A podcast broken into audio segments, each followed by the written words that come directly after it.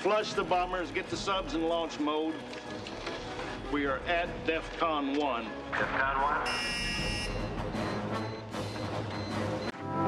Cincinnati, Ohio. One more hour and I'll be home. Close my eyes and rest my bones.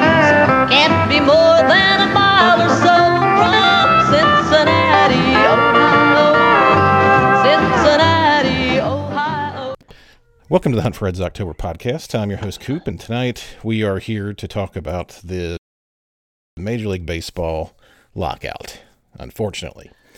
Uh, tonight uh, we have Mo Egger with us from ESPN 1530 in Cincinnati. Mo, how are you doing tonight? I'm doing great. What's going on? Doing doing as well as can be, other than sports. uh, we we also have Doug Gray from Reds minor leagues and Redleg Nation on with us tonight. Doug, how are you doing? I'm angry. I am not not happy about this whole lockout situation, but we'll get into that. We will. We will get into that. And we also have Branch joining us tonight. Branch, how are things? Melancholy. Melancholy? Big words from Yeah. Branch tonight. Big words.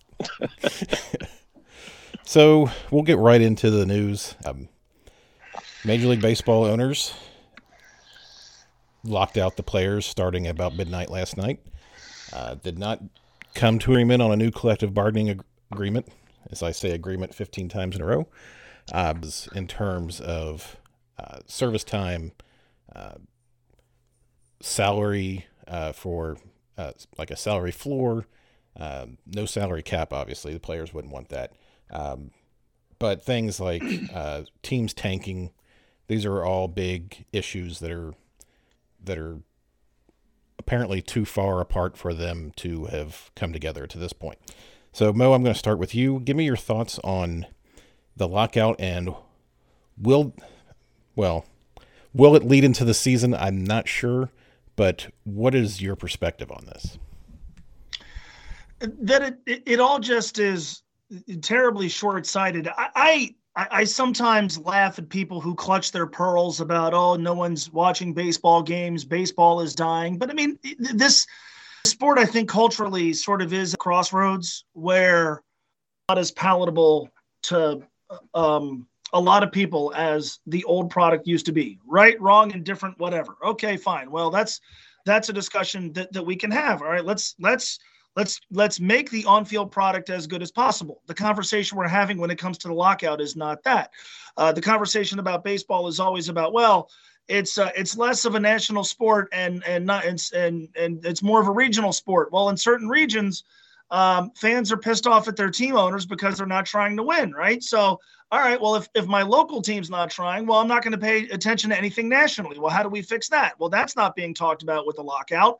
It, it, it just doesn't feel like any of these conversations ever are about what advances a game that I really care about, a sport that I love.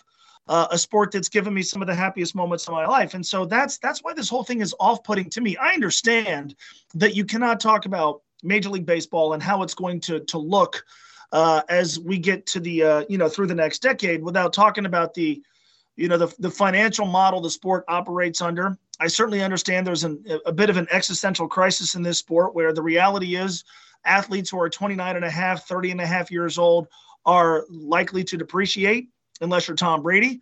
Uh, and so the the old economic model doesn't necessarily reflect those sensibilities. And, and I, I get that. And I want earlier free agency, and I, I fine. But at the end of the day, th- this sport has some major, major issues in terms of its relevance to people, in terms of, as cliche as it sounds, obtaining and keeping younger fans, staying relevant in certain markets, staying relevant nationally, not promoting players, the on field product, well, all, all these different things that matter. And instead, it, it, we're, we're going to talk about things that don't resonate with the public and things that it feels like to a lot of people who don't pay very close attention to this are similar to the things that owners and players have been fighting at since the formation of the Players Association. I know I'm being long winded here. Uh, I know I'm not be- being very nuanced in my criticism, but it's it's annoying when the conversation about baseball, actual baseball, which should be had, which is what we should be having, gets pushed to the side for not even a discussion about what the economic model of the sport is going to be moving forward because the two sides aren't even talking. And that to me is immensely frustrating. No, I agree. Uh, that that letter to the fans that Rob Manfred put out was just so tone deaf and like insulting not even not just even to the players but to the fans as well. Like this is like we had to lock the players out. No you didn't. You didn't have no. to lock the players out. No no th- this was something they chose to do. They voted to do this. They, they were not forced to lock the players out. They but but see what what'll happen now is there'll be nothing but posturing to try to get the public on one side or the other and that's not productive. Who cares? Right. Like I, I mean, I, I, I admittedly tend to lean very pro labor uh, when it comes to things like this. And you know, Manfred's uh, quote that that he gave out today, which was, "Well, the, the thing that we get the the most negative reaction to are players leave via free agency."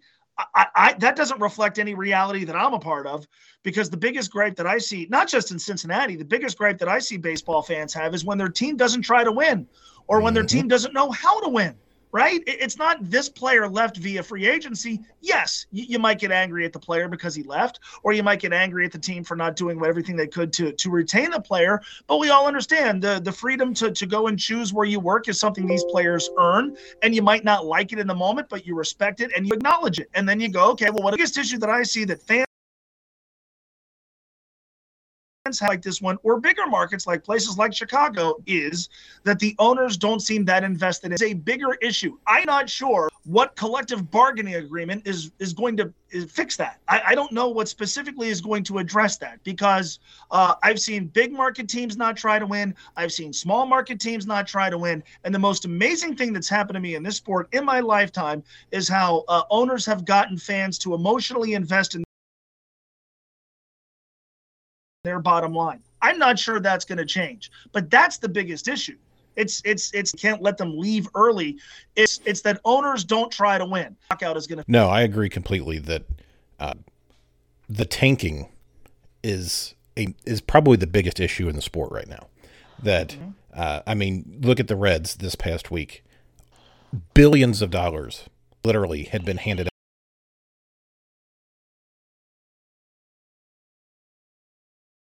out on free agent contracts in the past week as teams tried to sign players before this lockout deadline.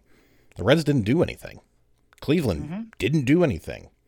Uh, even the Pirates and the Marlins made moves. It's like, what, what, what do those teams that didn't do anything expect is going to happen when the season starts next year? Because I mean, the season. I mean, baseball will come back eventually, whether it's a delayed season or they get this done before then baseball will be back. Why why are you not improving your product? Well, let me let me ask you this, guys. You guys can all correct me if I'm wrong, but you're wrong. I'm pretty sure the Reds only signed one actual free agent to a big league deal last offseason too, with Sean Doolittle. So I mean, they're they're I mean, this offseason isn't over yet. looking at two consecutive off seasons with one big league signing of a relief pitcher who, you know, got what one year and like a million and a half dollars guaranteed yeah. and didn't even finish the season with the team. Mm-hmm. I mean that that's a problem. The Reds yeah. considered themselves a contender uh, for something in both of those seasons, and sat on their hands and did nothing. Well, in last when, off, when it comes to contract stuff, I've been trying to pull myself away from being, you know, the Reds because their financials seem to be worse than everybody else's. You know, according to them, that's what they want. According, according to them, you know, I mean, I mean, again, my cabbages. I don't know how much cabbage Bob sold, and if the the pandemic hurt him that bad, whatever. But on the on the uh, whole of where the rest of the collective bargaining agreement is, the thing that really struck me with Rob Manfred today in his statements that just kind of got my panties in a bunch was the uh, the worst thing that can happen to a team is a player leaving for free hmm. agency. And it's like, dude, are you know, are you going back to the 1920s? I mean, it, it, it honestly sounded like he wanted to keep on to you draft the player, you keep that player for life. And that really just churned my stomach. Well, and players come and go. The whole the, the, the sport is cyclical like that. That's why you have a draft every year. Uh, it's why you have free agency. It's why you can sign players to minor league deals. Players will come and go. Of course, people want to have, you know, the nostalgia of the Barry Larkins of the world who stay with the team their entire career. That's just not necessarily the model now. And if the Reds wanted to have a player stay with them for the entire career, like Joey Votto, you pay them. But if you're not willing to pay them, they're going to go to where they're going to get paid. Doug. And and Mo is com- Mo. Oh, sorry, sorry. No, go, no, it's fine.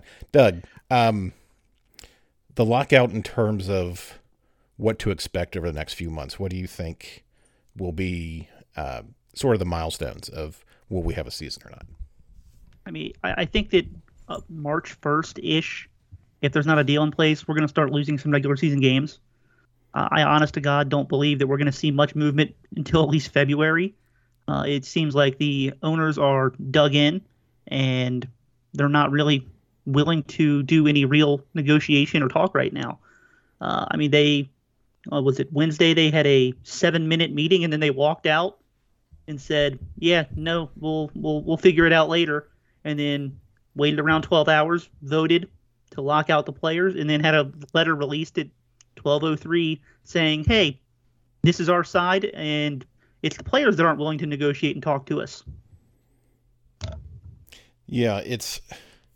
I, I don't like the posturing where you put the fans in the middle. I, if you're having issues in your negotiations, okay, that, I mean, negotiations are supposed to be hard sometimes. Keep it behind closed doors. Don't play the public against one or the other. And that's what the owners are doing, are trying to play the public against the players.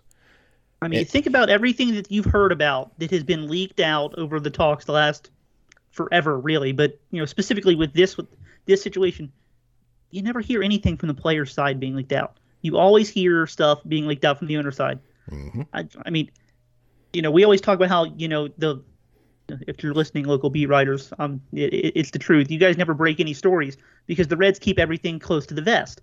All the stories involving the Reds get broken by other people because you're hearing about it from the other side of whatever's happening. Mm-hmm. Well, I feel like the Players Association is pretty much like the Reds. They keep it close to the vest and they say nothing. Whenever you hear something, it's from the other side. I mean, it's I, there's a there's a very important reason for that the owners are trying to play the PR game, and the, the players are just trying to get done what they want to get done. And I think that's um, kind of the the lesson that maybe the Players Association learned from '94 and '95, because, and, and I think it's been an interesting shift. Certainly, there are people that hold it against the ball players when there's a work stoppage because they see to the cent how much they make, and they're they're forward facing public figures but in 94 and 95, I mean, I, I, remember specifically Tom Glavine and Brett Butler were like, you know, key members of the Players Association. And they were they were giving interviews and they were made available and they were saying things that at the time I'm like, I was um, in 94 going to be a senior in high school. And I'm like, yeah, nobody's nobody's going to listen to a guy who they know is making millions, an amount of money they can't comprehend. No, they're they're going to take that as this is a guy who's complaining that he's not making enough money. And in fact, you know, back then the players had some some very, very, very good things worth fighting for.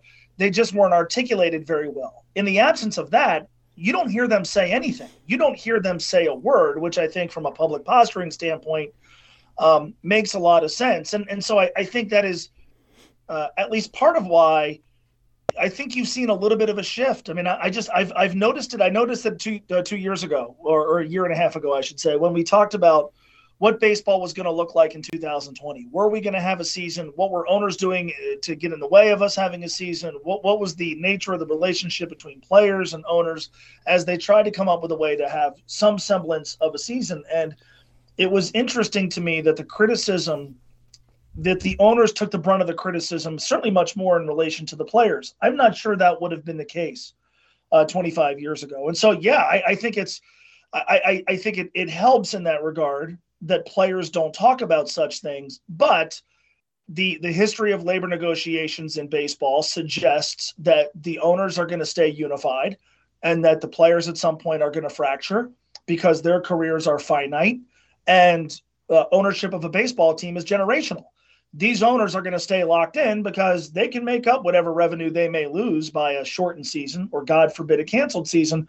A baseball player whose body only has so many years and so many games and so many innings in them at some point is going to want to go ahead and get paid. And but I, I do think the dynamic it, it's as much as I'm not interested in hearing the two sides, um, you know, sort of uh, put fans in the middle. I, I do think fans see through that a little bit more than we may have 27 years ago. And I do think there is a greater awareness of how players have often taken it in the shorts uh, when it comes to negotiations with owners. And I think there is such a dissatisfaction among so many fans with the way their teams are being run. I mean, you know, you you saw it on a different level in Cincinnati this year, where the Reds team itself was uber popular, uh, immensely fun. I mean, how many times did you hear people talk about the personality of the club and how much they liked the guys and how much fun they were to watch? And the reality is they were barely above 500, but they detested ownership. They hated what the, the way that ownership shaped the team. They hated the way that the front office and ownership compromised the team's ability to win. And I, I just from doing a talk show every single day, it, it, it really took on a very sort of Cincinnati Bengals feel to it, where for years you would talk about the Bengals, and if the quarterback had a bad game, it was yeah, but that's that's because Mike Brown sucks. And this this year it was mm. well, you know, yeah, the bullpen stunk, and they didn't get you know this guy out in the seventh inning, and it got thrown back at Bob Castellini. That to me signaled, I think, a, just here locally a dramatic shift. Now that has nothing to do with with labor, I guess, nothing to do with a lockout, but I, I think there is such a a just dissatisfaction that people have with baseball owners right now that if you were to sufficiently gauge public reaction to what's happening right now, it would be at least closer to 50 50 and probably reflected the public sides with ownership more than was the case in 94 and 95. Well, and there's more of an outlet for fans to vent their frustration now than there was in 94 95 there was no social media. Yeah. Uh, you you either called into a radio show or you wrote a letter to the editor or you just sat around with your buddies you know talking about what issues you had uh, I and, think, and you also you also couldn't just look up like who was writing the story that you were reading in the paper in 94 95 i remember living through it and being like well you know i never even thought about wait whose side is this guy writing the story on and thinking back on it, they were always writing for the club. I mean, they weren't writing for the players; they were writing for the club. You know, that, that that's how that went. Branch, everybody everybody blamed the owners on it. Branch. I mean, the players on it. Yeah. Um, the owners are crying poor. Rob Manfred had that statement saying that half the teams were basically losing money in other in one way or another. Without the teams opening the books, how can we believe them that they're actually losing money? I have absolutely no idea. All I know for sure is that Jonathan India won the Rookie of the Year this year. I know that I can go online and I can look up exactly how much money he made, down to the penny. I have no idea how much money the Reds made on selling Jonathan India jerseys or Jonathan India Bobble Night. I we don't know that. As Mo pointed out, we know what they the players make down to the penny. We do not know what the owners are making at all. Right. That, that is that is that is held, and and my assumption is they're making money on that as well. So shouldn't Jonathan India maybe make a little bit more than league minimum? Or you know, for the first three years, for for, for the performance he had on the right. this year. Me personally, I'm like, well, he had a great performance. You should pay him more but technically they don't have to. Uh, he's still he's con- he has to play for him. Well, and then when you think about the negotiations with the players association, how are the players going to know if they're mm-hmm. getting quote unquote the right piece of the pie if the owners aren't going to share their books with them either? You have no idea. That's the thing. It's this big. They're they're way too secret about it. I mean, the only the only glimpse we get is a little bit into the Atlanta Braves because they're owned by a publicly traded company. We know before the Braves even made it to the playoffs that in the I think it was the third the third quarter this year, they had what was it, two hundred and ninety five million dollars in profit. Yeah. That's all we know. That's all we know. So if that was 295 million to the Braves, who at the time did not look like a playoff team, the you know made made 295 million dollars in just a quarter, three months in profit, how much are the owners making over a year? Right. And like what I mean, yeah, you see you, you see the Yankees spend, you see the Dodgers spend, but are they all just spending the same amount? Say, well, we only spent twenty percent on the product on the field. We don't know that. We we have no way of knowing that. And honestly, I feel like they're just feeding us a bunch of shit. They're crying poor because I know how much money I spend. I know how much money of my income goes to baseball. It's a significant amount just in in my household, which isn't a rich household, we're just a normal middle class family. It's a significant amount, and I'm pretty sure the Reds really like that I spend that much. Guys, we got late breaking news. We got a player to join us to give us some perspective. Carlos, tell us your pers- tell us your uh, your uh, perspective on the owners locking out the players, since you have a unique perspective. Man, can I cuss? Of course. no, man. It's Fuck you, Carlos. Your meat looks like shit. typical bullshit. The owners pulling the shit, putting everybody against the players, or trying to at least. At least this year it feels Oh, like the to- players are a little more united. They're trying to put the rich players against the poor players right now. You yeah, know, I think uh, the poor players realize those guys don't even count. Those rich guys. yeah, yeah, yeah, but that, but that's what it, the, the Rob Manfred's going to tell us that they handed out over a billion dollars to what twelve oh, guys. Oh yeah. Uh, you know, I, yeah, and that's just going to try to split the uh, split the players up a little bit. But it's like, no, it's not us against them. It's just those guys are really good and earned it. Carlos, you retweeted something the other day that I thought was really insightful. That players are one of your tweets? well, other than mine. Uh, no, uh, I forget who tweeted it, but the owners expect players to eat ramen noodles for six years and then be grateful for what they've received. Something like it was Oh, something yeah. along those lines. From when you know players are in the minors before they even make it to the majors, and then you know you're making. I mean, in perspective, yeah, you're making decent money in terms of uh, what normal people make, but Did I lose you? There you are. no, I'm saying like once you get to the majors, you know, if you're making a couple hundred grand, but I'm sorry. Yeah. but, and then something Branch said before you jumped on, you have somebody like Jonathan India goes out and wins Rookie of the Year. He's only going to make a you know a few hundred grand next year. So you're you're paying pennies for a player's best years, and then you're wanting to limit what they want when it's time for free agency. Yeah, I mean, those first, you know, usually what it take about, I'd say the average major leaguer to get there takes what five to six years. Yeah. And then once they get there, they've got three years of making league minimum. And then they make a little bit of change if they're good. They've got to be good, you know, to to make it three years. I mean, shit, it was so tough to get there, and even way harder to stay there. So, I mean, these guys that you know, like the Jonathan Indias of the world and, you know, the rookie of the years and players like that. I mean, it's just right now, it's just hang with them and hope that you can stay healthy for another three years, four years, so you can get a paycheck. I mean, what do we like? Think about the guys like in San Francisco, San Diego, California that are making half a million dollars right now for the next three years if you're a rookie. I mean, you're going to walk out of there with, you know, a little over a million in three years. Okay, right now Juan Soto is probably one of the best players in baseball, right? Yeah. What's he making? Probably 400 Second grand, right? 400 grand Yeah. if that. Yeah, and, and Juan Soto is, is legitimately one of the best players in baseball. He- He's not getting paid any extra for being one of the best players in baseball. And by the time he's eligible, luckily he came in young, he's going to be he'll probably get a major contract.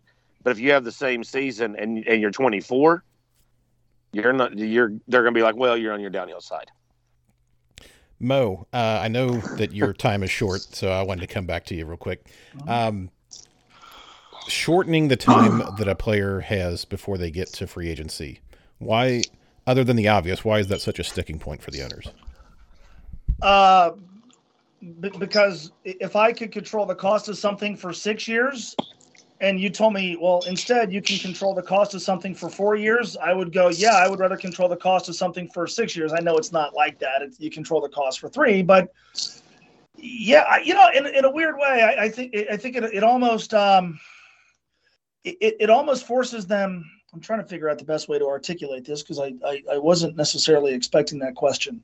I, I just I, I wonder how many of these owners are like, all right, you know, we've we, we've uh, we're going to lose players, and so I'm trying to figure out the best way to say. It. I'm a talk show host, and I'm not sounding right now.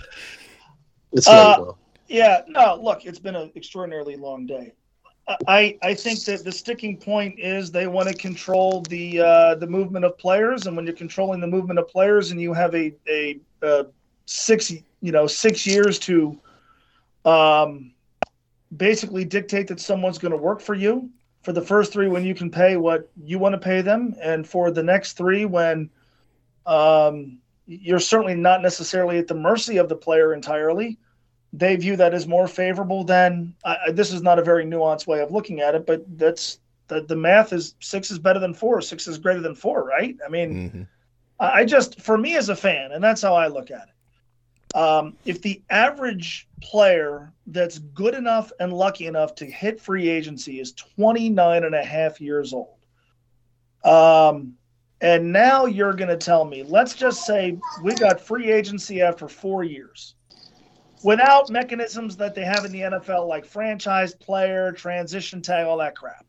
That, that a, a guy could hit free agency after four years. As a fan, if you're telling me that there's this larger pool of guys who are in their prime um, that can go wherever they want, that sounds immensely exciting.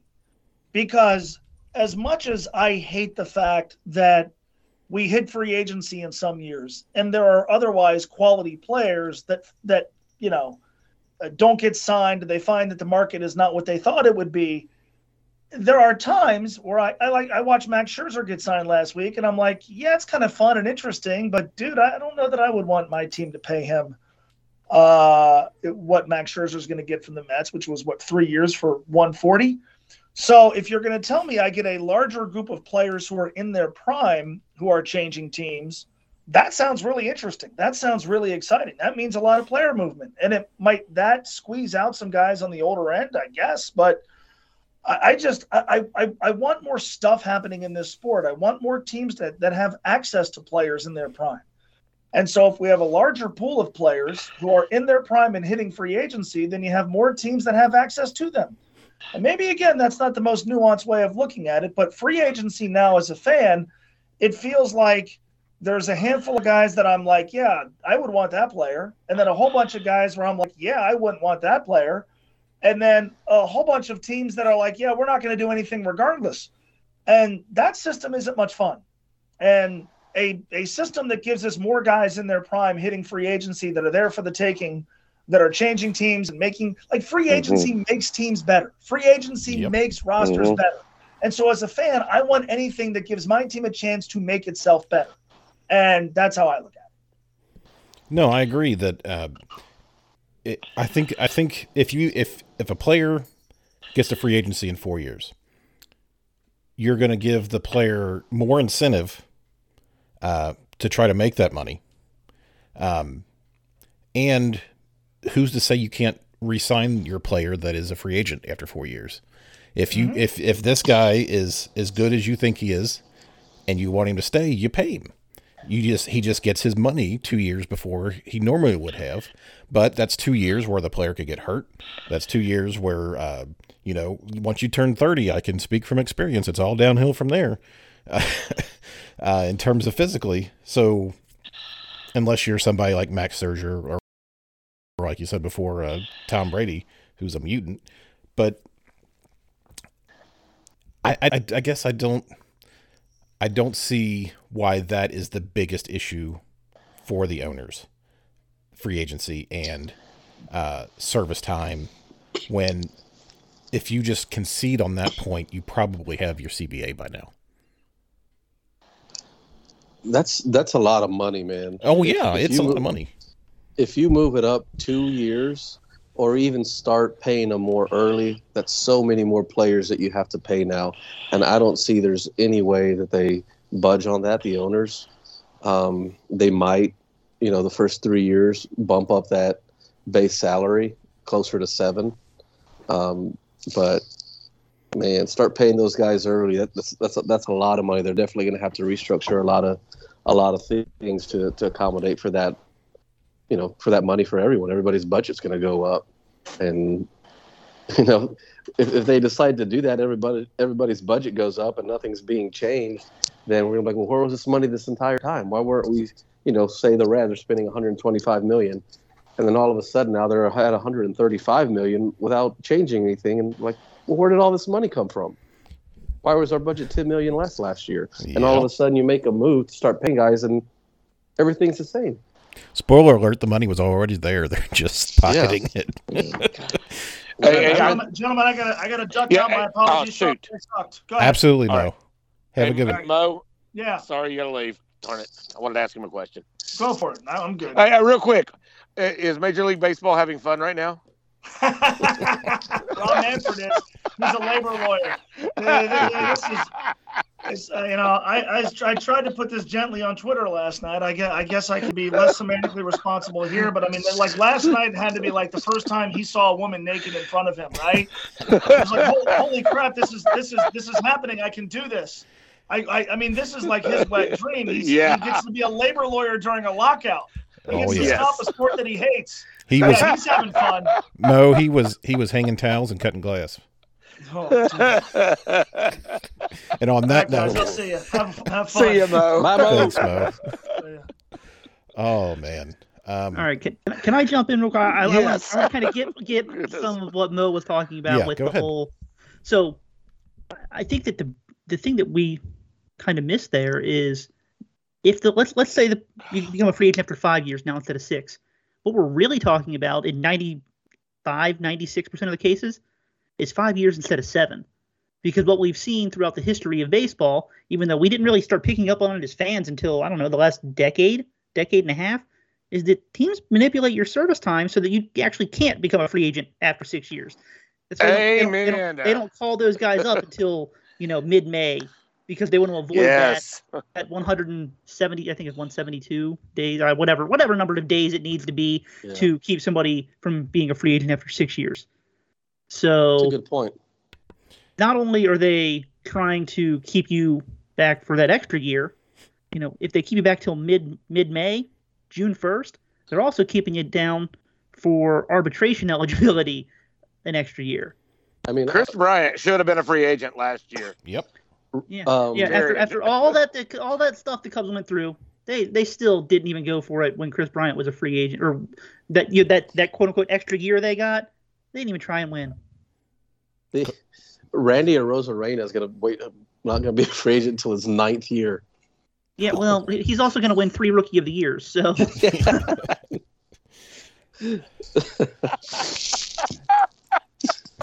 First ever back to back. Rookie of the Back year. back. Back to back. back to back rookie of the years. Shout out to Edinson Volquez. God, I hate the owners. yeah. Well, it's D- just so, Doug. Did you see that article that you know Sarah uh, retweeted about the owners and about how they manipulate the tax the taxes on the team? I did. I even retweeted it. Holy shit! I haven't yeah, read that, one yet. That, was that came out. That came out like a year ago. So I, that's actually the second or third time I've seen it. But Oh, I have. I need I to read that. figured there were some breaks, but holy cow, not that much.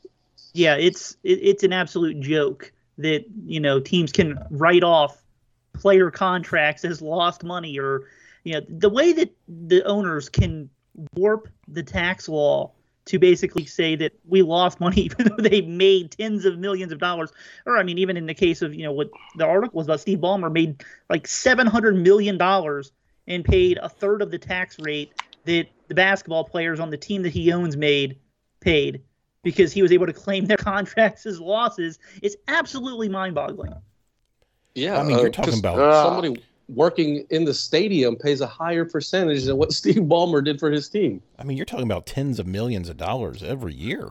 Yeah. Hundreds Yeah. of millions of dollars. of dollars. Oh, I, yeah.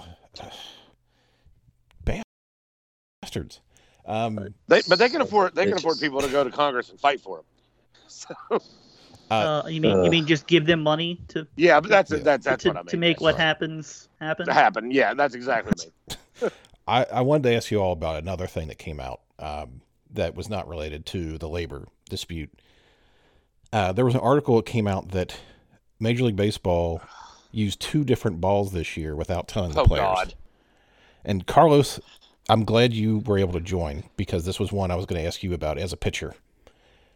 If you don't know that you're throwing a loaded ball, well, a live ball, we'll say. w- I mean, they're taking your safety in their hands without giving you any kind of heads up of, hey, this ball's going to come come at you a little faster. Yeah, that, that was that's wild. I'm surprised it's not a bigger deal. I, you know, it I should be a big deal. I, I asked a buddy of mine, and he kind of blew it off. I was like, "Huh, that's interesting." And I don't I can't remember who it was, but there was a pitcher who took a, a line drive to the head this year, Chris Bassitt. and he Yeah, it was a guy. and, guy yeah he and he actually tweeted about it. Saw He's like. I, I want to know if the ball that hit me was loaded or not.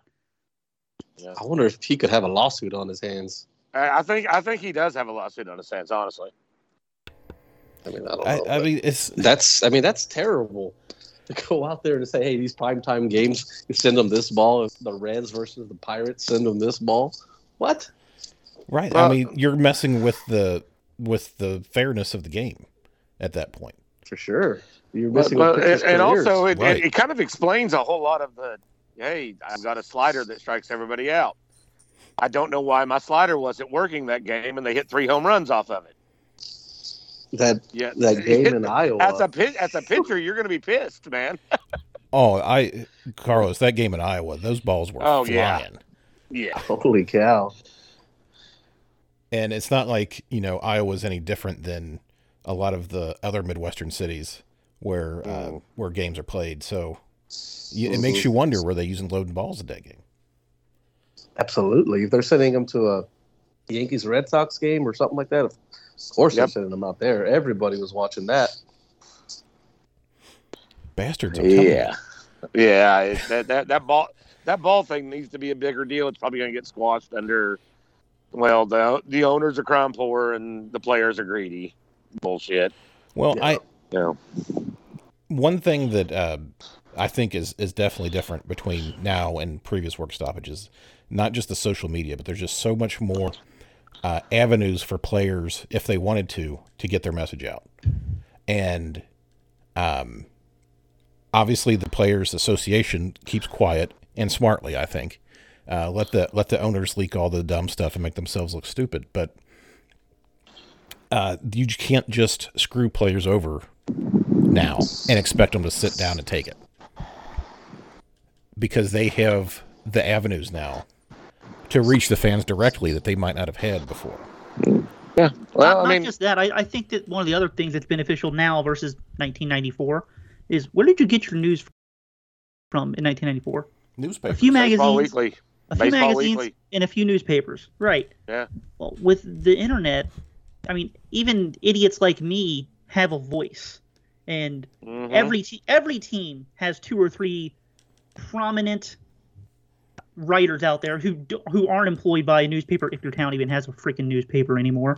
Um, you know, I mean, how, how just the the amount of information not only that we have access to, but the amount of voices that can give that information to fans is so much more than it used to be. You're getting many more voices out there to spread the information, even beyond just the players. Like, I, I think that that helps a little bit. I, I think that there's more. I don't want to say this without being rude.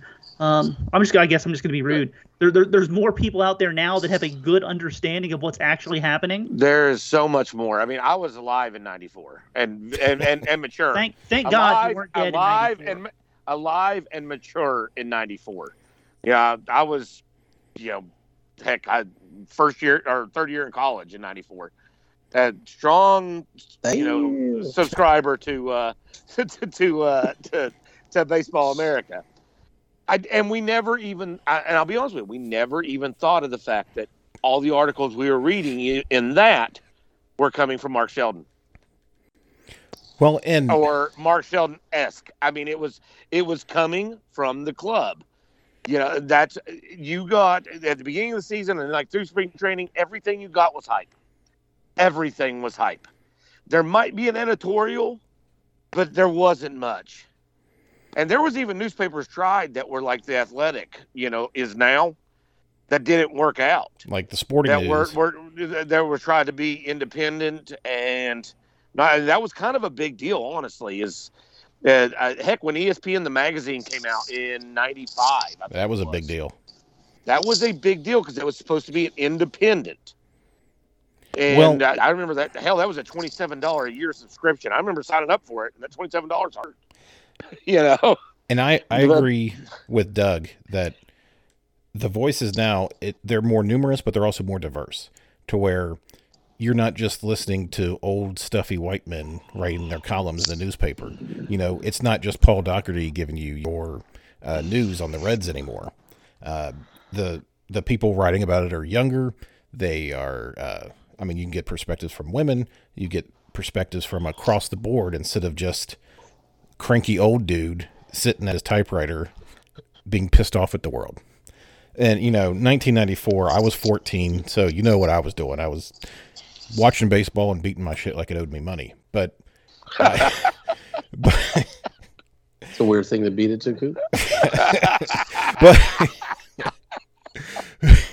sorry about that. Um, but but I still remember that. I remember um because You because the remember players that, do you? The- yeah That, that's what you remember? that's what I remember.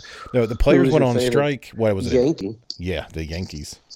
Um, but the players went on strike like in August and canceled the World Series, and that was a big deal because, I mean, even World War II didn't cancel the world the World Series, and to to see what happened then, I mean, the Montreal Expos never recovered from that. But the owners are just. Why can't they see what they're doing? but you also you also believed every year that your team had a chance because Right. everything you had read had told you your team has a chance, and you believed it Because there every was year. there was so much what what's the word I'm looking for? Uh there was I feel like there was more emphasis on player development back then. Maybe I'm wrong. You're Um, wrong. You're wrong. Here- There I was mean- none. Here's the actual difference. I'll tell you right now. You actually had to win baseball games in 1994 95 to actually make money because the revenue was brought to you by ticket sales. Now, Yeah. you don't need to sell a single ticket to make $120 million a year. Amen. Yep. You don't have to sell anything. You know, Craig Goldstein of Baseball Prospectus tweeted out this afternoon, starting in 2022, just from the national television contracts, every team gets $60.1 million. That's before they sell a ticket, Yeah. a hot dog, before they get any of their local television revenue, which for the Reds, we don't know exactly how much it is, but the estimates are somewhere between 50 and 60 million dollars a year. Uh, and they're on the low side among Major League Baseball teams when it comes to their, their local television deal. Uh, that's before they sell a single advertisement on the wall, before they sell any of their sponsorships for their, you know, the Cincinnati Reds pizza chain or the Cincinnati Reds, you know, grass company, whatever whatever all these sponsorships are for their 17 lawyers, whatever. They don't do any of that, and they're starting out with 120 million dollars. You know, back in 1994, I mean, their, their TV contract was worth like eight million bucks, Yeah, if that. if that. Yeah, and, and it's just you don't have to win games anymore to make money, and that's one of the things that the players are trying to change. They're trying to get rid of some of the revenue sharing to teams like the Reds, but more so teams like the Pirates, the A's, the Rays, who don't spend any money whatsoever. We we all sit here and you know it, it feels like for the last two years we've talked about how the Reds don't spend any money, but compared to some of these other teams, the Reds are the freaking Yankees in terms of spending. Like they don't spend any money. You know, the, the Cleveland Guardians have an opening day payroll set for 2022 that's less than what Max Scherzer makes next year. And, But- Cle- and Cleveland's a bigger city than Cincinnati. I mean, they're they're they're very very close Yeah. in terms of their their market size. But either way, Well, I think the Pirates were less than what Bauer made last year, right? Uh, it's I, I don't I don't know the exact. Don't even numbers. say his name. But I'm pretty, that- but I'm pretty sure they they were less than what Bauer made last year, and he didn't even pitch. Now, year. Carlos, according to Rachel, uh, his agent, he was a pioneer in getting Sergio his contract. Oh lord. Yeah, who, who who could definitely forget about Roger Clemens, who did it for like a decade straight, or Right. whatever. Yeah. Clown. yeah, that guy needs Is to he? go. Is she still even his agent? She's He needs- technically never even been his actual agent. Yeah. Okay, she she's she's basically that she is an agent, but she's not the one that worked his contract. She's not his listed agent with the MLBPA. Like, I, I don't even want to talk about Yeah, it. some some yeah. people some people just need to ride off into the desert and go away. True.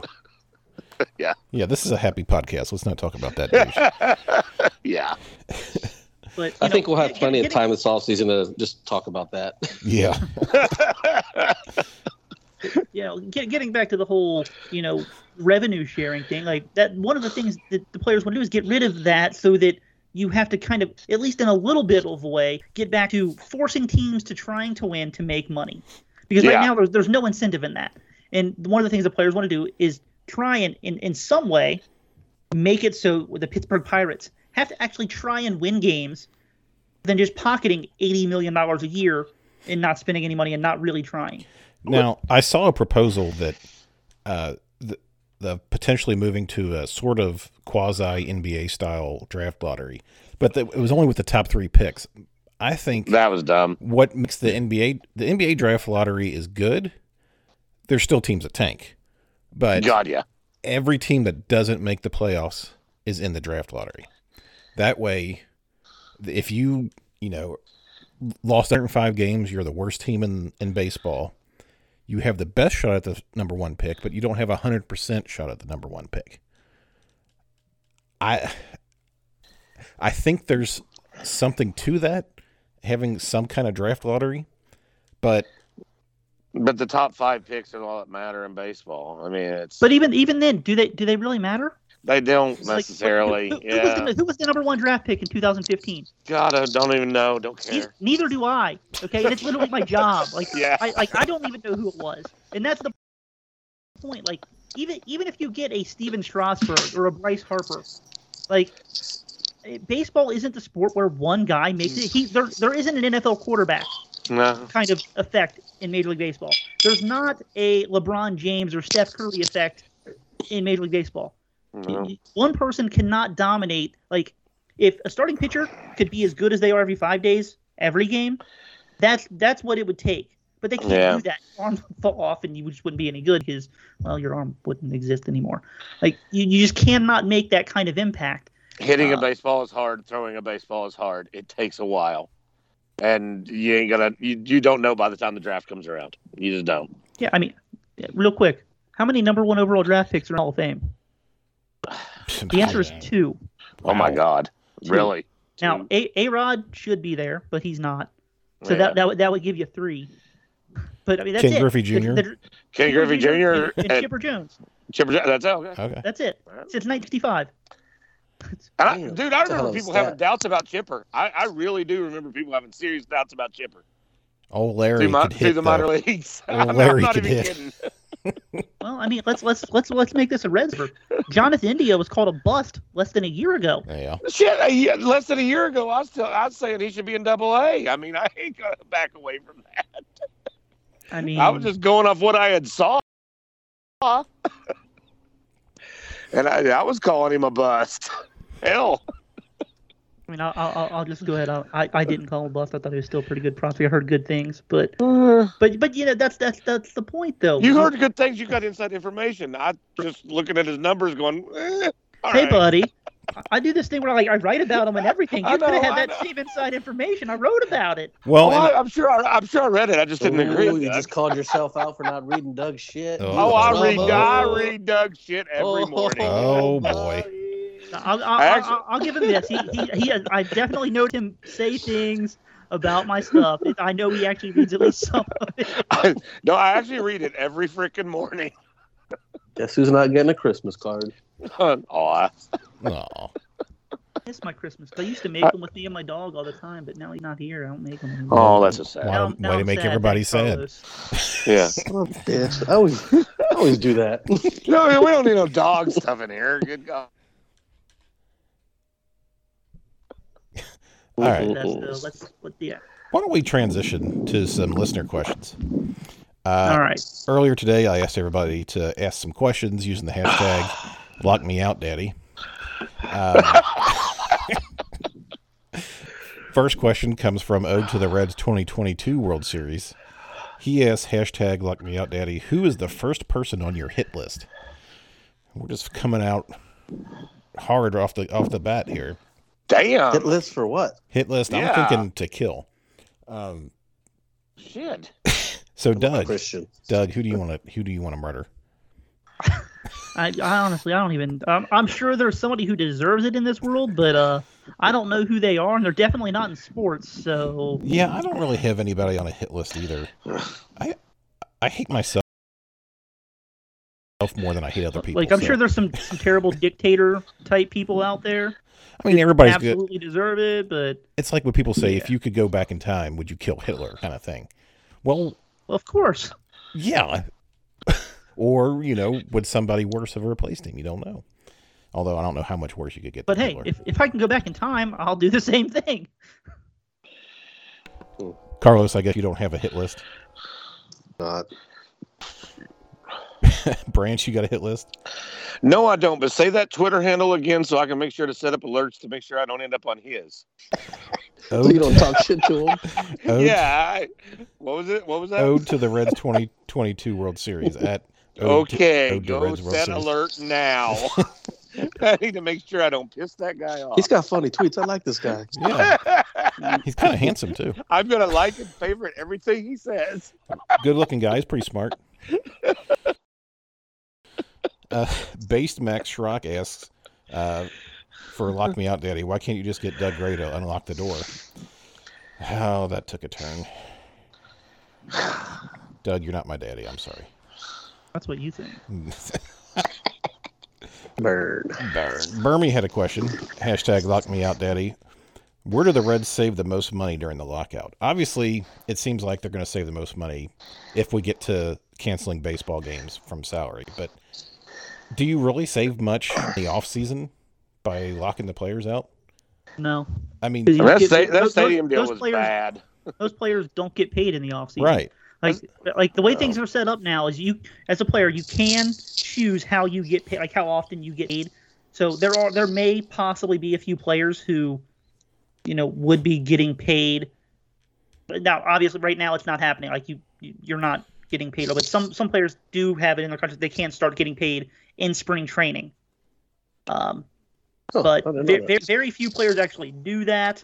Um, you have to go out of your way to do that, um, and you also have to have a guaranteed contract for that. It, you know, the guys that are you know in arbitration or pre-arbitration, minor league contracts, they don't get anything during spring training other than in meal money and, and things like that. Uh, so the, the the owners don't really save any money, and in fact, they might actually lose money um, during this because they're not allowed to use any sort of player names, likeness rights, or anything in any of their promotional products trying to sell season tickets, um, you know, which may or may not matter to the kind of people that are buying season tickets. I don't know, but you know, if they're sending out, you know, in, informative packages um, to people that had season tickets in the past, you can't have a picture of Joey Votto on there and say, "Hey, come watch Joey." Votto. They can't do that.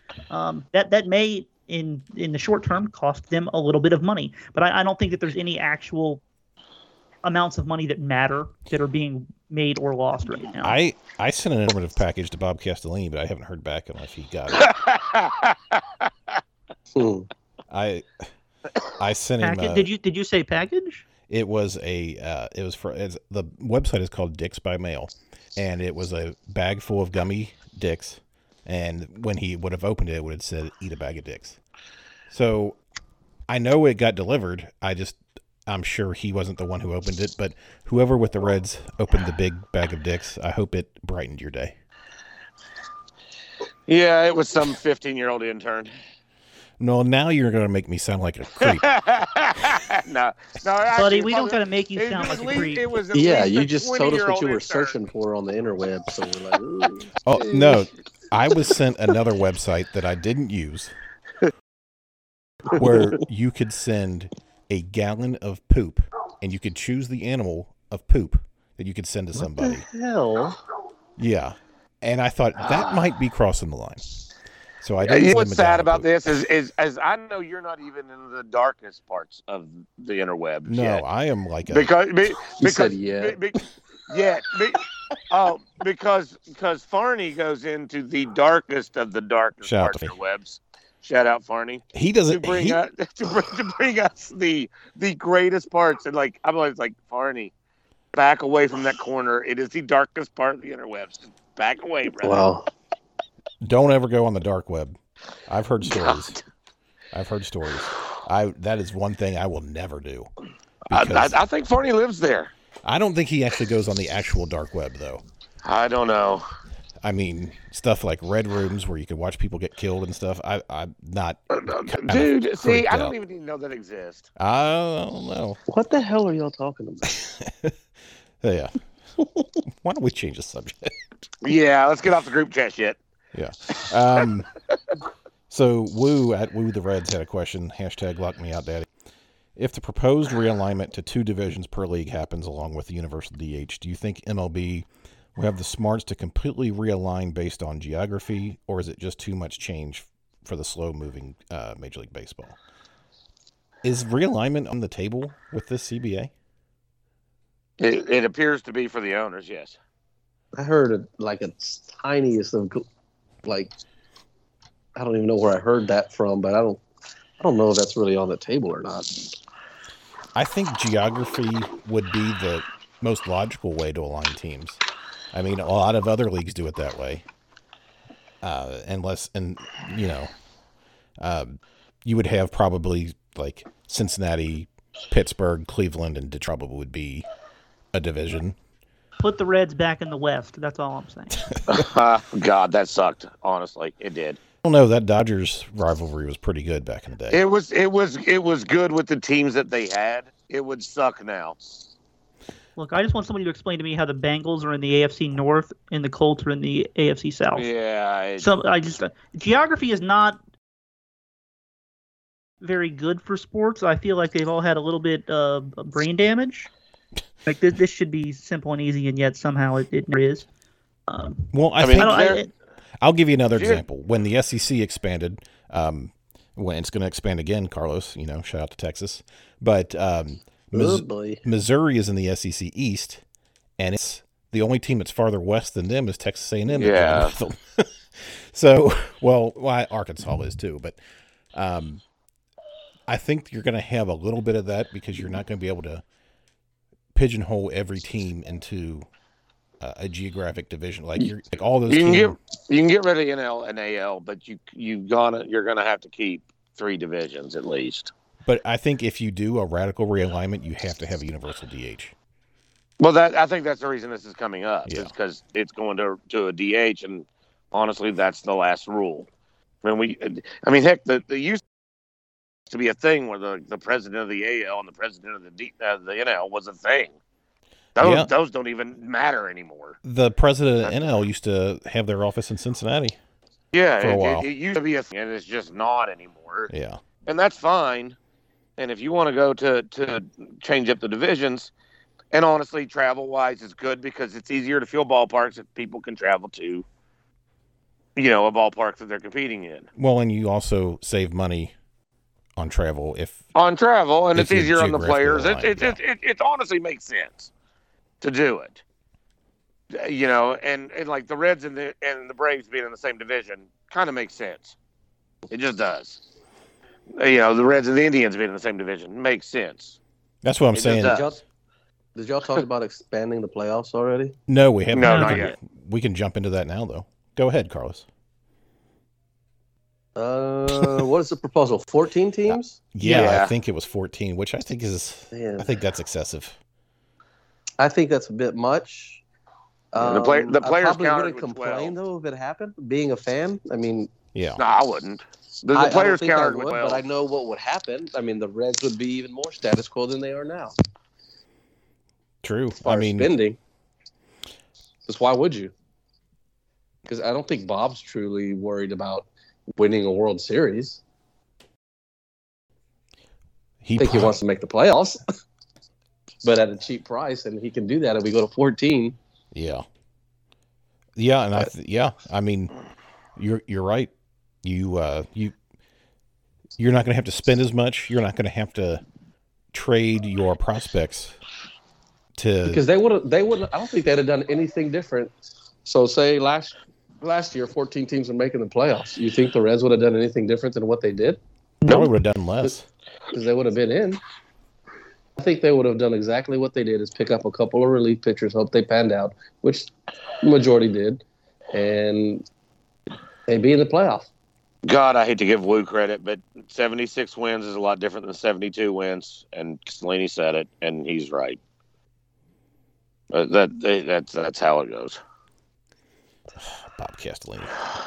Damn it, Wu! You can kiss my ass. The the funny thing is people started they they started comparing Bob Castellini to Mike Brown like I said. Mike Brown's gone out and spent money the last couple off seasons.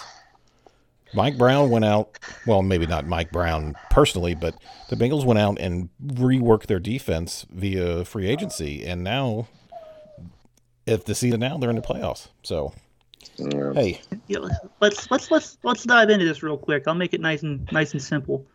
The Bengals started being selectable when Mike Brown decided to let other people start making some of the football decisions. yep, Ooh, What's yeah, that sound like? The opposite of the Cincinnati Reds happening uh, for the last decade and a half. What what drives me nuts is when the few times Bob Castellini speaks, and to, only to Paul Daugherty apparently, he w- admitted to nixing trades because he liked the player, thought Oh, he was a fan That's favorite, fact. Yeah. and it's like, my God, do you not have a brain? Do you want to win? It really makes me nervous about. You know, I I enjoy watching Nick Castellanos. Family seems like great and everything, but I it kind of worries me that they might overpay for to try to bring him back because he's a fan favorite. Uh, yeah, that that does me too. Because Kris Bryant's a better player. Well, I mean, those those guys aren't even on the same. Yeah, Realm. and it, it, that that that worries me as well. And I honestly think that with Bob, he's.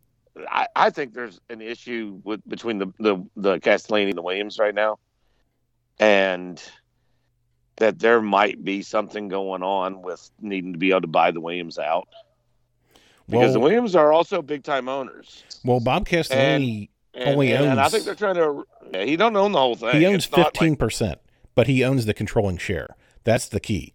Is whoever owns the controlling share with the when it comes to the Reds. Now, yeah, there. yeah, I think there are there are companies or individuals that own a higher percentage, but he owns the controller. No, control. it's not. There isn't. I thought The, it was. The, the Williams brothers each own 12.5% as far as I know. All right, that's where Yeah. I was confused. Then I was con- counting them together. See, But yeah, and I and I honestly see everything that the Reds have done as a way recently as a way to push the Williams out.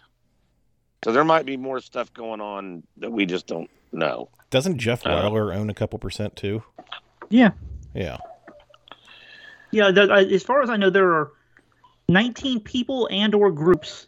Now, who all is involved in groups that are listed, uh, I don't know. So there, there's more, I'm sure. I'm sure all those groups aren't just one person. Right. Um, I know there's a couple yeah, that's that's the ownership page in the uh, the media guide. There's 19 people and or groups listed as you know major like not not a majority, but like owner. They have ownership stake in the Reds. Mhm. Uh, and I, I think that's part of the problem with how things work with the Reds too.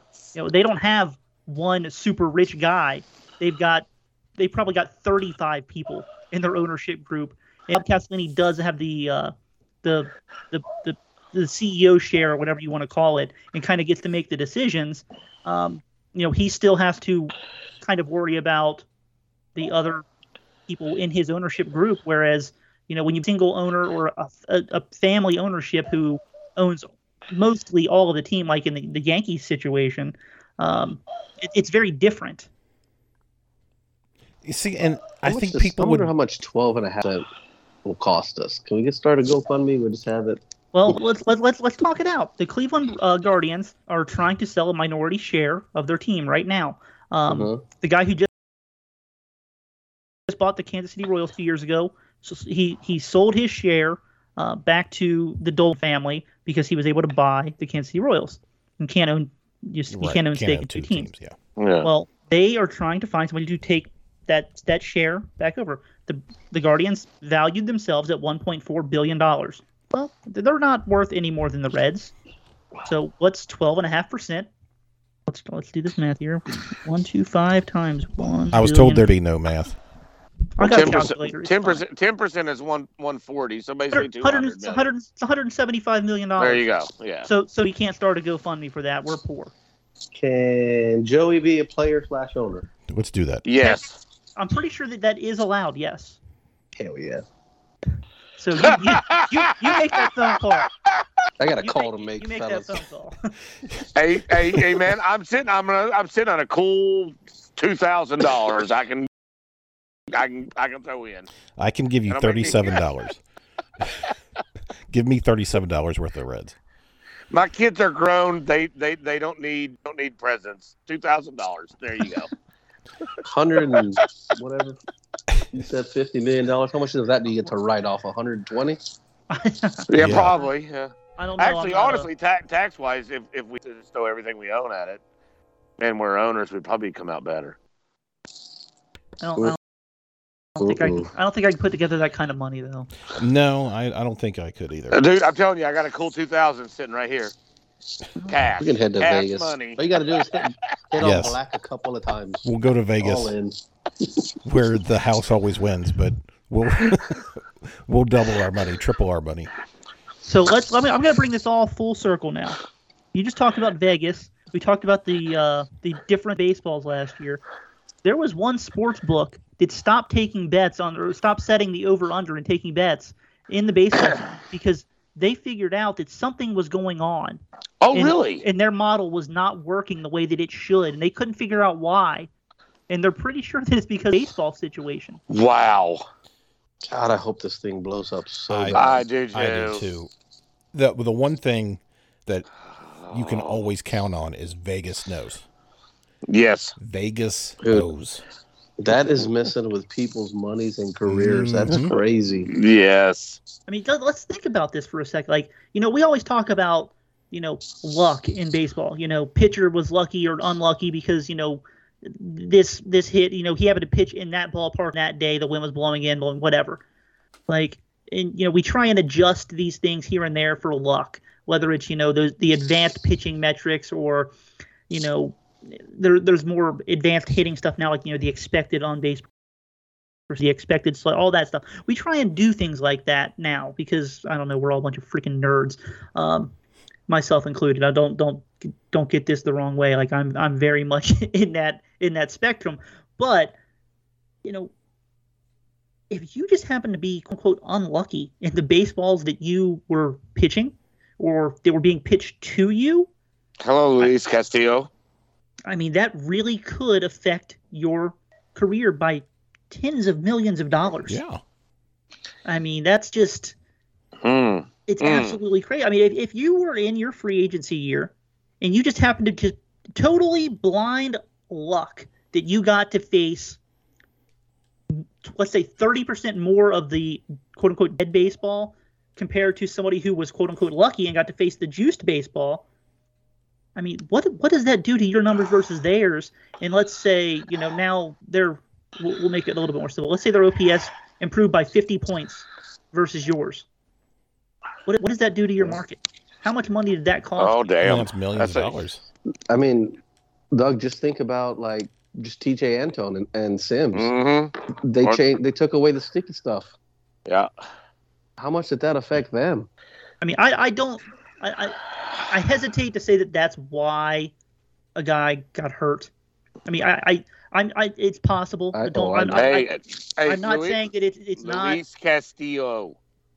I, I don't know what. Hi- I- His his his numbers did not his spin rates and stuff did not change a lot from first to second half.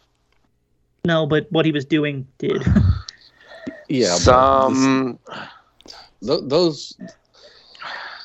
Yeah, I I 100% believe he hurt from from oh, changing Oh, that, oh, taking oh, that oh, away. oh, don't Yeah. get me wrong. I, I believe that you can get hurt. I, I can under, I understand all of the everything that make it makes sense. I'm just saying I don't want to say that that is what caused Antone's injury specifically because I, I just don't, yeah, I just don't know. I, I, I, yeah, I don't no wanna- I don't want. I don't want to put that out there like because I just I just don't know. Uh, Breaking but yes, news, I, Doug I, I, I says agree that with the you, Carlos. stuff Like hurt. it is a thing that is possible, and I'm sure that it has happened to someone. I just don't want to point to specific people and say that that's what happened. You know, yeah, well, okay. Well, then we can say Sims. Like, obviously, his spin rate numbers it went was way down. where it They changed. His, yes. his his slider was not the same. It took him until like, you know, the last several weeks to kind of figure it out a little bit. I mean, And then that's the thing, too, like, fastball that's- was all over the place. there there were I mean there were multiple studies that came out towards the end of the year showed you know the dip of when they did take the, the Mhm. sticky stuff away they started looking for it but it, it- by the end of the season pretty much everybody had gotten back to roughly where they were before yeah.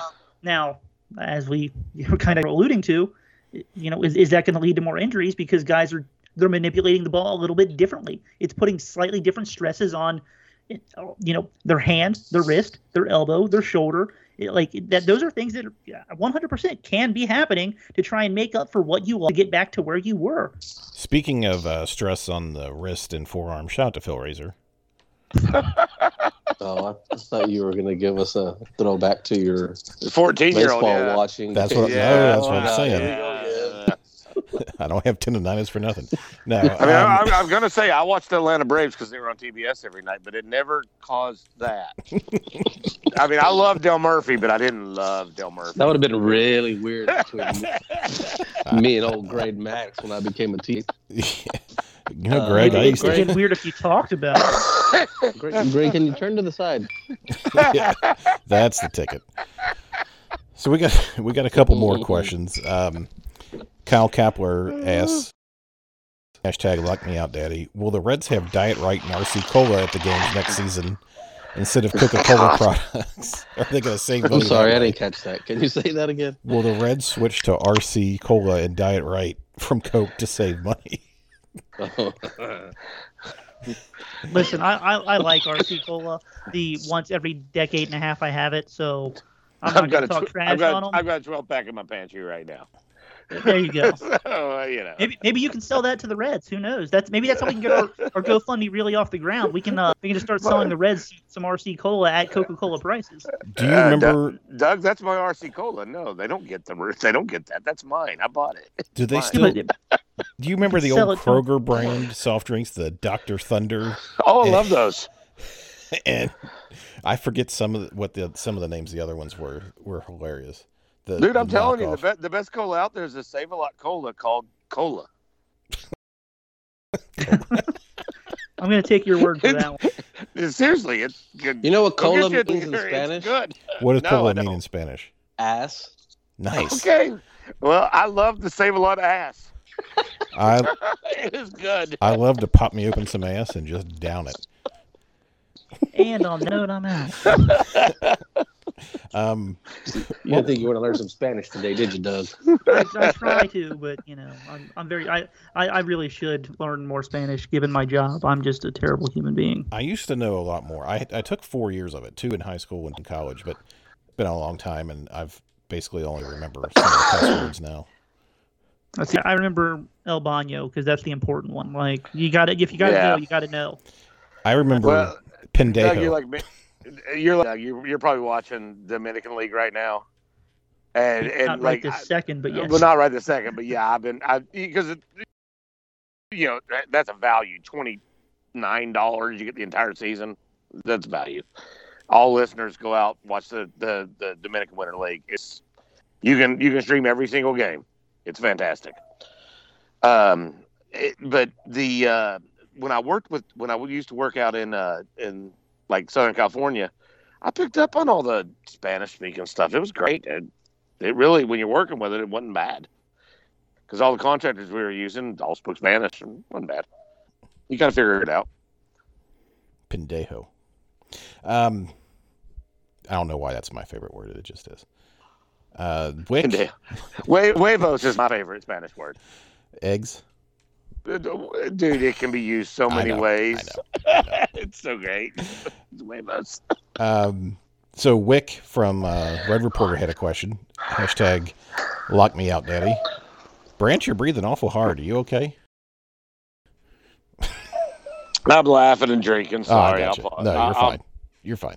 Um, would you rather fight one Joe Kuhnel sized Kyle Farmer or two Kyle Farmer sized Joe Kuhnels? Well, I think I would pick the one. I think I would pick the one Joe Kuhnel size Kyle Farmer because Kyle Farmer is exudes greatness at everything he does, and we're probably going to die in a fight anyway. So Who the hell is Joe Kennel? he Kuhnel, was he was the pitcher. He got a cup of coffee or two. Big he pitched dude. in, in, in 2019 and 2020 with the Reds, but got hurt and missed most of this season. Yeah. But yeah, he, he he's he's like 6'4", 250. He's a big guy. Uh, here's the here's the simple truth: you're fighting a professional athlete, or you're fighting two professional athletes. You're you die. fight the one professional athlete and hope he doesn't kill you. Mm, let's let's be real here. well, I know myself to be a professional that's athlete, honest. and I'm not scared of me. Ah! Yeah, well, I, w- I wouldn't want to fight you, so let's just Well, this would have been a great question for Phil Razor because he gets in a lot of fights in his life. yeah, but But he doesn't win are them. It just depends on the age. But he doesn't win them. It just depends on the age. I mean, he gets by old people. He told us a story about how he got beat up in a, like a Foot Locker or something. Or what was the story? he Old people at? are terrifying. Yeah, but I think I think when he got beat up at a Foot Locker, that was just like a coworker or a boss boss or something, and he Yeah. was young then. So sorry, Phil. We even had a couple podcasts about it, him getting his ass beat. Shout out to Phil. I don't. Um. He's sleeping. Oh yeah, he's definitely asleep. How do, how do you live in the central time zone and are in bed by eight o'clock? I don't know, but anyway, um, that's all the questions we live, had. live on live on a farm, I guess. Huh? Cockadoodle doo. Um, that's all questions we had. Thank you everybody for submitting your questions, and um, I think that'll about wrap up this edition of the podcast. We'll go around the room here. Everybody give their final thoughts. And Branch, let's start with you. All right. Um, I actually thought about this earlier today and kind of tried to read up on it, but it's hard to figure it out. On this uh, lockout thing, I guess there's a thing in Japan where the um, you know the players that are league minimum, if you have a breakout season, there is a pool, and you like say we'll just use NDS as an example.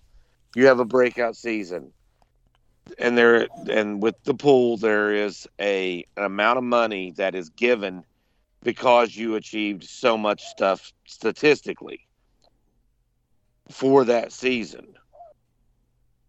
You know, you blah blah blah RBI home runs, you know everything. You, you ended up being one of the top players in in, in MLB.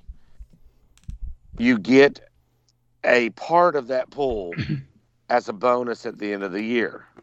And I think they called it shotgun money or something like that. And again, I was reading up on it and translation was weird. And you know, could that possibly be, you know, some of the answers to these players that that where you can pay the Juan Soto's what they're sort of worth, but as far as the owners are concerned, it's coming from a pool and their salary is still the, the same the next year, you know, what's expected. Would that be a way of looking towards, you know, a possible solution to the issue that we're having in MLB right now? And that's really my final thought. I don't, I don't know if it's a thought or more of a question. Um, I don't know. You kind of lost me, but Sorry, no, you're fine. I, I am, I have really had a lot of beer tonight, dude. That's fine. Uh, Carlos, give us your final thoughts. Uh, as far as the CBA and negotiations, all that stuff, hold tight, everyone. It's going to be a minute. Um, I I don't see very big changes other than like a DH and I don't think anything service time is going to be anything too drastic. I mean, because it takes a long time to make some any sort of drastic change. Um, I hope it doesn't go into February, March. Um, but it just seems like it's. I don't think it is. I, I said it all along. I don't think it is. The, the owners lost too much money. Um, the players don't want to lose any more money, especially veterans um, that have guaranteed contracts. Um, it's just gonna. It's not a good time to have a lockout, man. It, it really isn't. The whole pandemic and it would be a really bad look for the game overall. So I think both guys, both both sides, are going to do as much as they can to kind of meet in the middle. But I don't know; those owners are sons of bitches. I'll tell you that. Sons of bitches. Doug. I wish I was one though. Oh yeah, I wish I had that money. Doug, your final thoughts. Yeah, I'm I'm with Carlos on the uh, the owners and what they are. Um, so the owners are basically claiming that they're poor and they don't want to be any more poor than they are. Um, but you know, until they open up their books, I'm gonna just continue to say that they're all liars because every time we've gotten a look at their books, well, it turns out that they were lying to us. And they were making way more money than they actually said they were. You know, as Branch mentioned earlier, you know, we only get a look at the Atlanta Braves numbers, and you know, in the third quarter, they had like 295 million dollars of revenue, and that doesn't include the latter third of the baseball season, in which the Atlanta Braves made the playoffs and then won a World Series. Um, now they probably did lose money the first two quarters of the season. Just that's just kind of how it works. Um, but yeah, they uh, the Atlanta Braves are doing just fine coming of the uh, the COVID season. Uh, I'm pretty sure that they're not the uh, most profitable team in Major League Baseball because why would they be? It doesn't make sense. Um, but you know, I, I think the the owners are a bunch of liars. They hide money very well. Um, you know, they get money that they claim isn't baseball revenue, but absolutely only exists because of the baseball team. Uh, you know, when these teams get all these local television contracts, I think two thirds of the league, instead of getting more money per year, they got an ownership stake in these regional sports networks. Well, now all the money that Bally, Bally Sports Ohio makes in profit, the Reds get some of that because they are now are partial owners in Bally Sports Ohio. But that's not baseball revenue, even though it only exists because they took less money on the television baseball contract to get it. Well, now they want to hide that money and not give any of it back to the players because, well, the players didn't earn that money now. The same thing happens. Let's take the Braves for example. If you've ever been to Atlanta, you know their new stadium out in Cobb County, not not in Atlanta, but um, you know it's uh, it's they've got this thing right outside. It's called the Battery, and it's a real estate development situation, and it only exists because the Braves got a sweetheart deal on all, all the land because well they they moved a team there, but all the money that they make there as real estate moguls, which every team is now trying to do. The, the, the, situation out in Oakland is a big thing because the Oakland Athletics don't want to take what the city of Oakland is offering them because the city of Oakland isn't offering them like $400 million in free real estate development property. That's why they're trying to move because the city won't give them half a billion dollars of free land. Um, you know, all these teams are trying to do things like this to separate baseball revenue from non-baseball revenue that only exist because they own the baseball team and they're leveraging the baseball team to get these things because they want to keep more of that money for themselves and be able to tell the fans, the public, the government, and the players, this this is our money. We you you had nothing to do with this, and it's just I, it's disgusting and I hate it. Um, the owners suck. They're liars. They hide everything and I will not be convinced otherwise until they open up their books and show us. And there's a reason that none of them open up and show us. They don't want you to know. But you know, fortunately, like I said earlier, we're in, we're in a different time and age where that information is more readily available to everybody. Uh, we we may not know the exact specifics of everything, but we've got a general good idea of it. Um, I 100% support the players getting their fair share, their due. They're the product.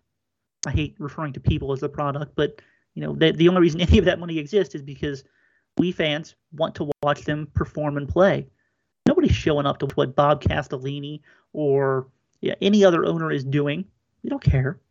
It's not why we tune into the television. It's not why we turn on our radios. It's not why we buy tickets and drive downtown and or walk downtown if you happen to live there. That's not why we go to watch the games. We go to watch Joey Votto. We go to watch Kyle Farmer. You guys like that? I know you guys. you guys love Kyle Farmer here. Son of a bitch. Um, but you know, but again, that's why we go and spend our money on all of this stuff because we want to watch the players. That's what's exciting. That's what brings us in. And I just, I, I'm never going to be on the side of the owners on this. It, it's never going to happen. Um, yeah, that's that that that that's my final take. I'm sorry for spending minutes talking about all that, but like like I started off the podcast, I'm very angry about this whole situation. And uh, you're no, right, I'm- keep I'm going. sorry This about is it. good. Keep going. Keep going. I, I like Mad Doug. I like Mad Doug. I do Mad too. That's great. Um, like two things on, on what Doug said. Like if you're any sort of a baseball fan, so somebody who's listening to this podcast is probably a pretty big baseball fan. So I don't think that they believe the owners that they're poor. All ten of the owners, these owners didn't become billionaires, hundreds of millionaires by losing money every year. So they'd be gone if they were losing money back to back years. As much as they say they are. And number two, Bob, if you're listening, go with the good karma and open your books like the Braves did. We need a World Series, baby. Yeah. Uh, my final thoughts, uh, Bob Castellini, you're a pendejo. Um, shout out to Uncle Ram at Unc Ram. Um, shout out to Cincy Sports Gallery. They are having a big Yeah. version of Reds Fest this weekend. Um, since Reds Fest was canceled, since you know you can't have any players there since they're in a lockout, uh, it was canceled well before then, saying you know it was part of the pandemic or whatever. But I think they knew what was going to happen. knew. They knew. So um, go to the Cincy Sports Gallery. They're going to have a lot of stuff available. Uh, go spend all your money. Uh, shout out to Callie. Shout out to all the people there. They're they're gonna have signings and stuff this weekend too. Yep. So yeah, if you if you're in Cincy area, go up there to Cincy Sports Gallery and get some get some stuff signed. You know, at least enjoy the sport what you can. Yep. And buy a bunch of stuff. Ask ask uh, the owner Mark about uh, their UK section. Um, he likes those questions. Um, She's gonna kill me. She's gonna kill me. uh, did I ever tell you I love the, you, Callie. Did I ever tell you about the time I called up there and asked about their UK section and he had no idea what I was talking I don't know. It was pretty funny. Um, shout out to the Kentucky Wildcats for beating down the Louisville Cardinals. Uh, shout out to Oklahoma for losing their coach. Uh, Hell shout, yes. shout out to Notre Dame for losing their murdering coach. Um, Shout out to uh, LSU for picking up Brian Kelly and his newly found accent. Oh yeah. if you all haven't seen that, go watch that. Where he somebody made a video of him saying the word family at Notre Dame and then when he was introduced to LSU and it's two completely different ways that he pronounced it. Oh, Good man. lord. Brian That guy Kelly, is such a douchebag. I hope Notre Dame slime somehow bag. gets in and wins it all. How do you off topic? Uh, we hope you, we how hope do you we leave hope a you team? see wins it all. How do you leave a team? No, we don't. Yeah, Yeah, we do. Uh, um, how do you leave a team that's that could potentially qualify for the playoff? Uh, money. That's why. Money, money, Money. money, money. Um, shout out to Luke Fickell for uh, um, Staying. staying. Apparently, For not getting For not- offered the job. for not getting. Yeah. Because he'd have been gone. shout out to Mark Stoops for getting more money to stay at Kentucky. Um, I would shout out something about Texas, but they suck right now, Carlos. Not basketball, Coop. Well, Oh. but we all They're, what are know. they? Top 10 in basketball? Oh, I don't know. Don't even get me started on women's volleyball. Hey, women's hey, volleyball. Hey, Carlos. Kentucky we'll, won the we'll, world- We'll talk. when- We'll talk when WVU wanders down that way. Kentucky won the uh, national championship in women's volleyball last year, so suck on that. Um, so COVID. I don't know. We've gone way off the rails here. So uh, for Mo Egger, who had to leave earlier, uh, and Carlos and Doug and Branch, this is Coop saying we will see you later. Cincinnati, Ohio. Cincinnati, where the river winds, across the Mason and the Dixon line.